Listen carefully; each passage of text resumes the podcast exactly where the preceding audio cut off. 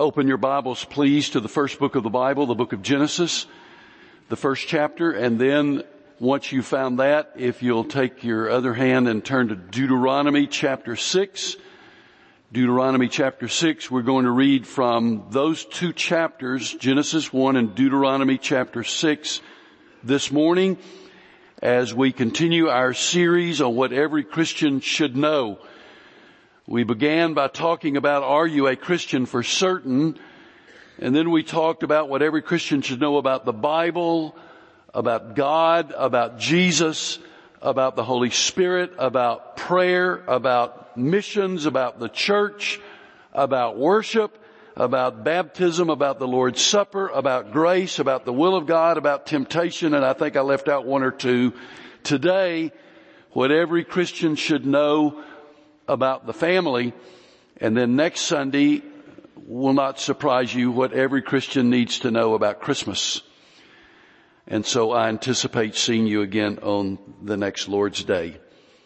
The future of the church in America, ours and the church universal in regard to our nation is intertwined with the future of the family. And that is why what we're going to talk about this morning is so very, very important.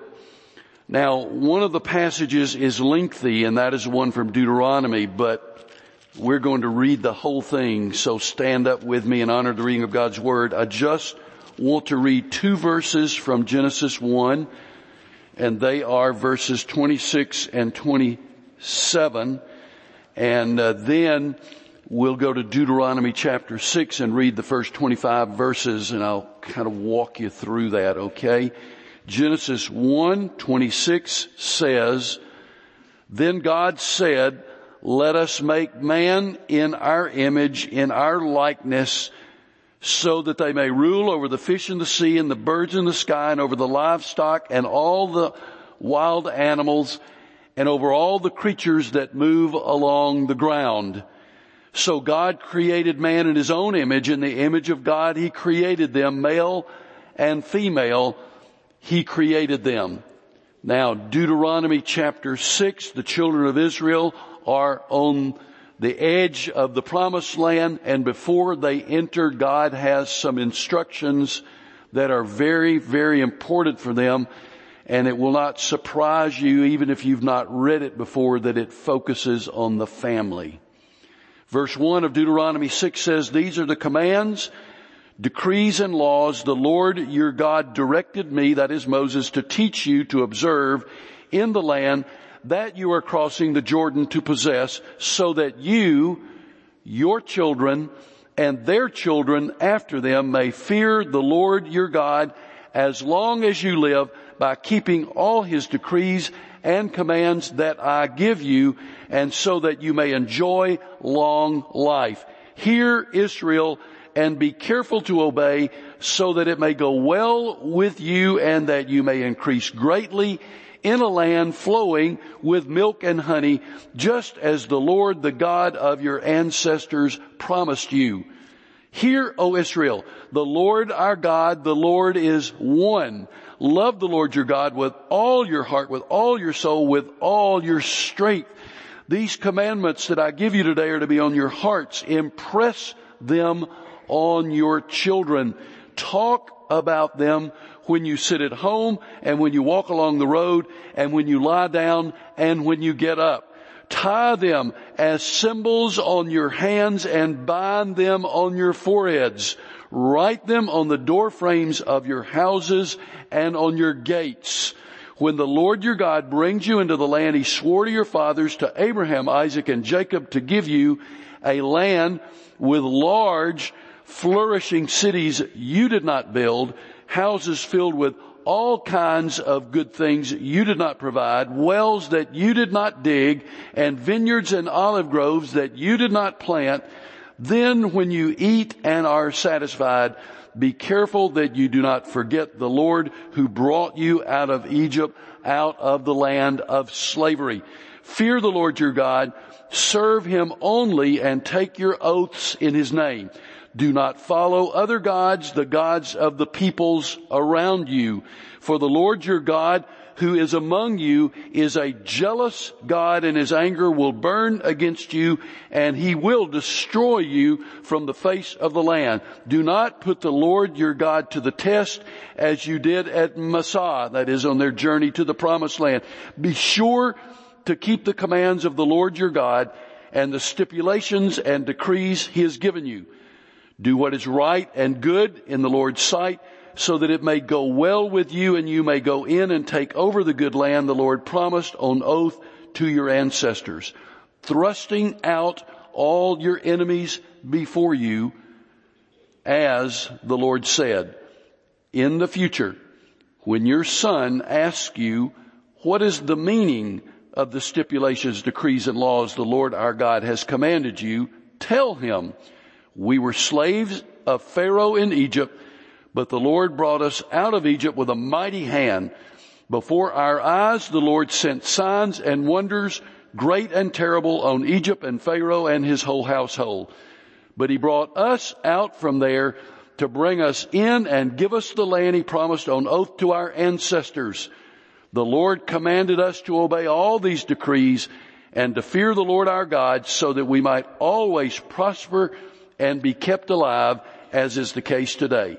And if you are careful to obey all this law before the Lord our God, as he has commanded us, that will be our righteousness. You may be seated.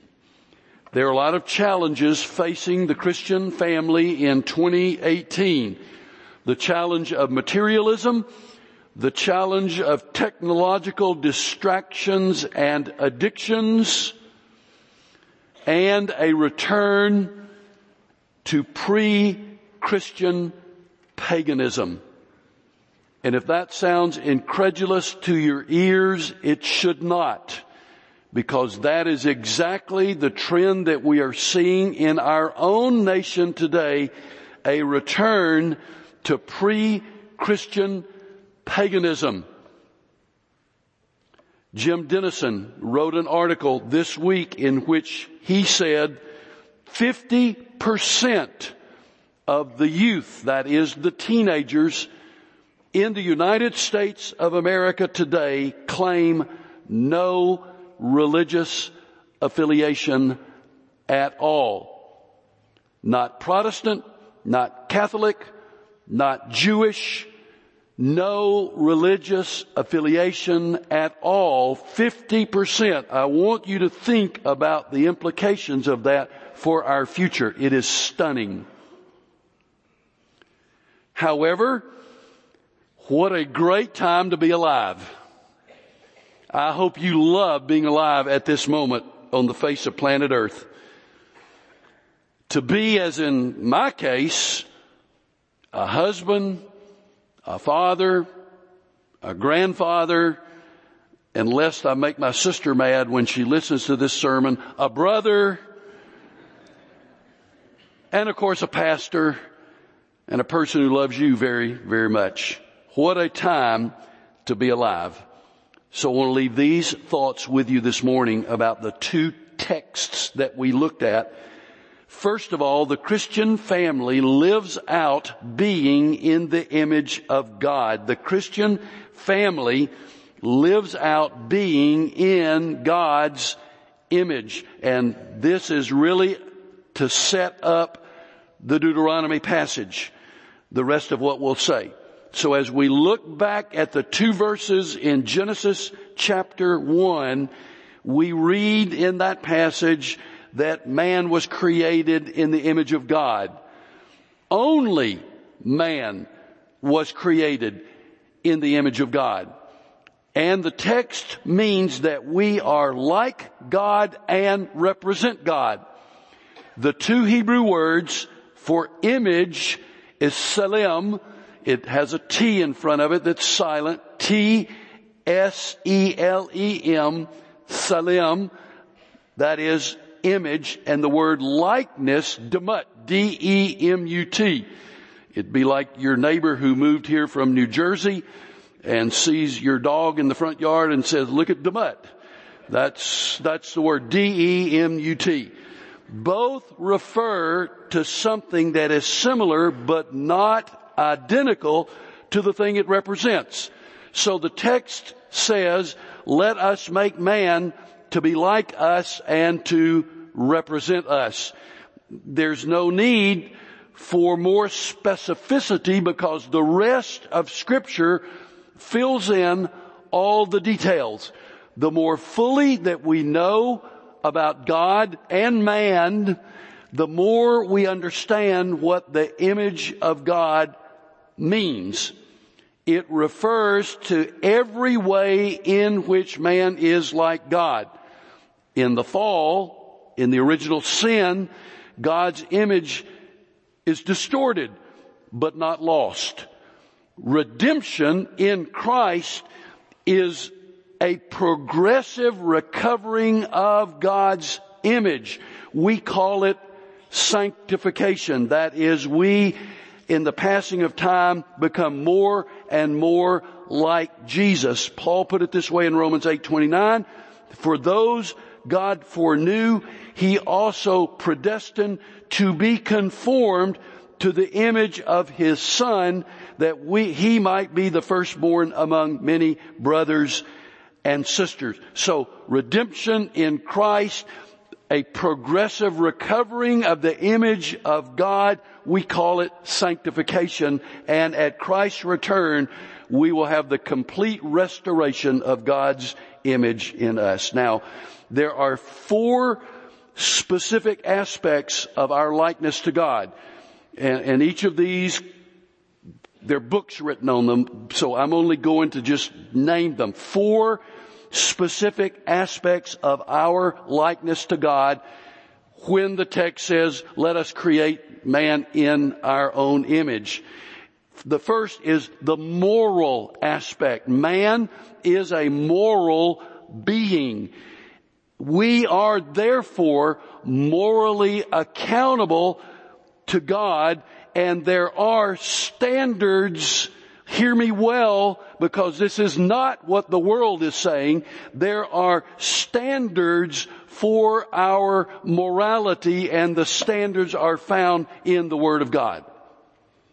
So we are like God in that we are moral beings. The second aspect is that uh, uh, our spirituality. We we are spiritual beings. Yes, we are physical beings, but we are immaterial spirit.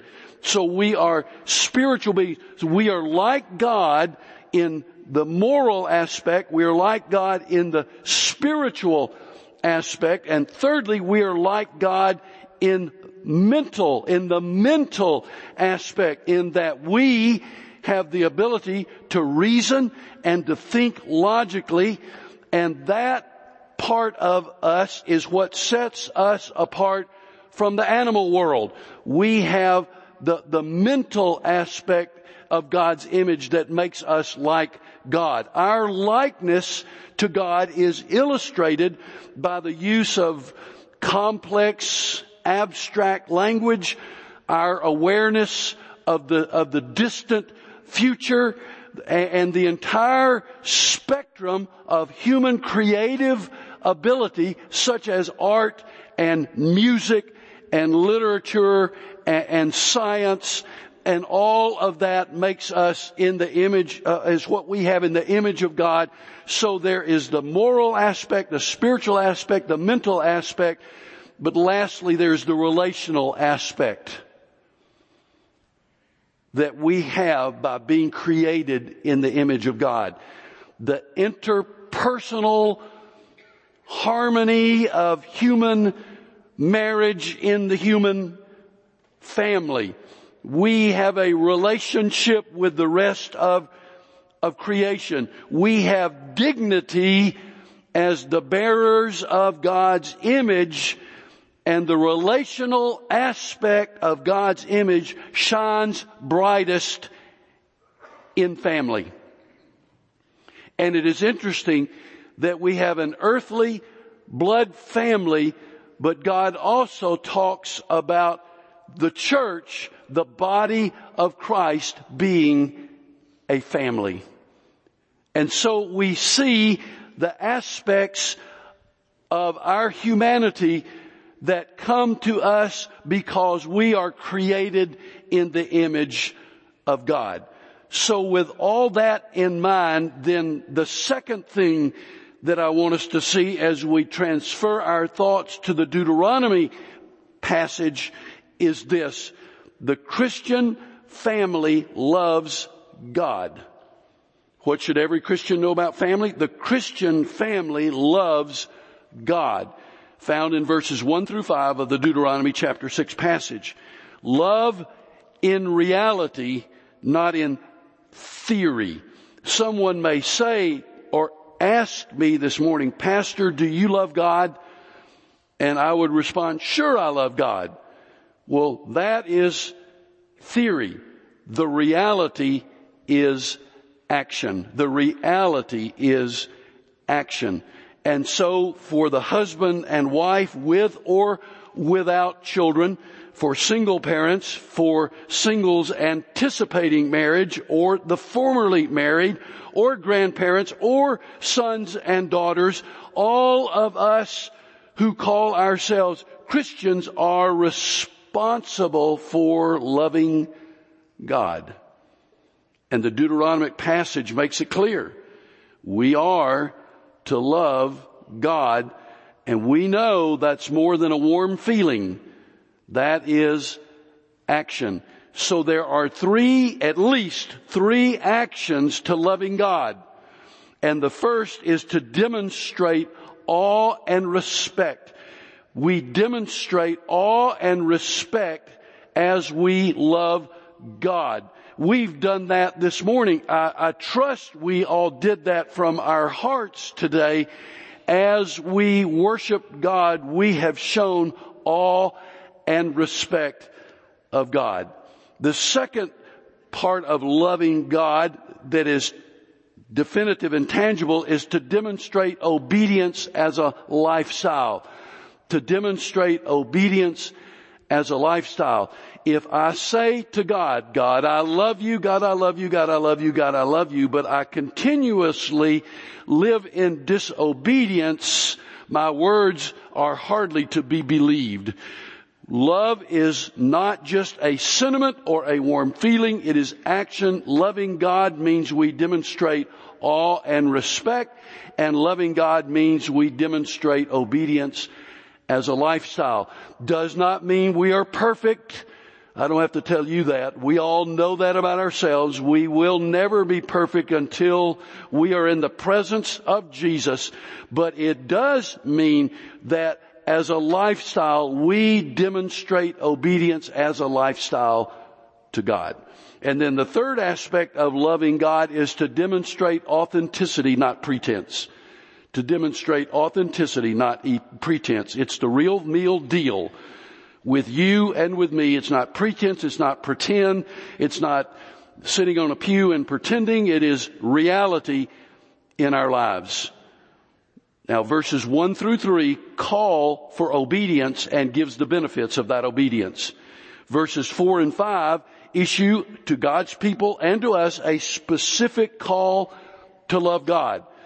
And it is taught more than it is caught. I know of some things we say, well, it's more caught than it's taught, but of the love of God, it's more taught than it is caught, and we better remember that when it comes to our homes. It is more taught than it is caught. We live by biblical standards, not the standards of social media and not the standards, God help us, of Hollywood. And so we find in the text that the Christian family is to love God. The third thing this morning about what every Christian should know about family is this. The Christian family teaches and learns truth. The Christian family teaches and learns truth, and we see it clearly expressed for us in verses 6, 7, 8, and 9. The Christian family teaches and learns truth. I learned to swim when I was very little. My dad was a good swimmer. He wanted me to be a good swimmer. And so he began to teach me to swim before I was two years of age. And we have some old, old film of, of our, my growing up years, the family in those years, and you know, they're grainy and they're old. I'm old, they're old, okay? And so I, I, one of those that I, looked at showed, showed my dad with me in his arms in the Atlantic Ocean where we'd gone to Daytona Beach and shows him pushing me in the water and helping me learn to swim. And, and one of them, he's swinging me around and he just lets me go out into the water. And I come up just, I just thought that was the most wonderful thing in the world. And, and so he taught me how to swim. And to this day, one of the thing, one of the few things that I do well is to swim. I'm a good swimmer. So when my kids were born, Sharon and I wanted our children to learn how to swim. We wanted them to be safe around water, as safe as they could be.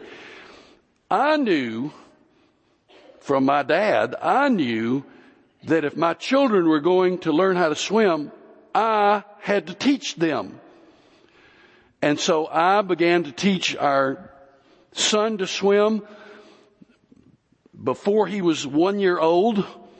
And then I realized that it was, I was going to need some help. You know how kids are. They learn better. They might listen to somebody else, but I'm in charge, but I get, I get a teenage girl, lifeguard, you know, I hire her to give our son some lessons. Now you have to oversee that carefully. One day, Sharon usually took Danny to swim. It was at a public pool. This young lady's awesome young lady would, was doing a great job teaching him. One day I went. So I'm sitting by the pool just enjoying myself. And uh, she takes Danny out of the pool. Now, at this point, Danny is 17 months old.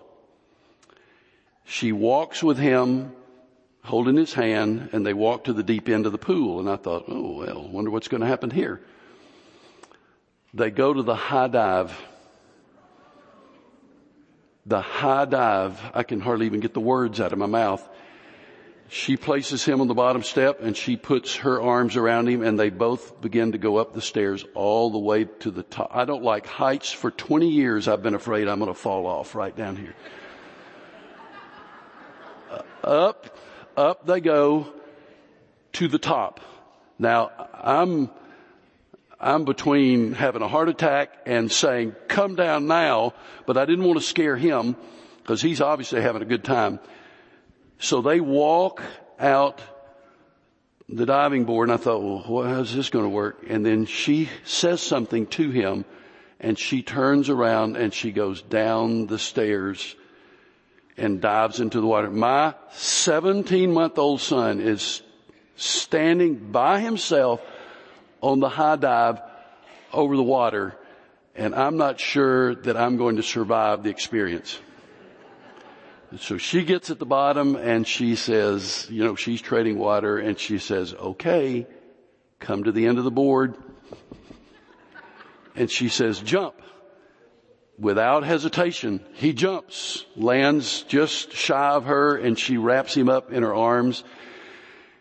And I hear him clearly when his little head comes up, he, he says, let's do it again. and they did. That's where half of my hair that I lost, it, it happened that day. It happened that day.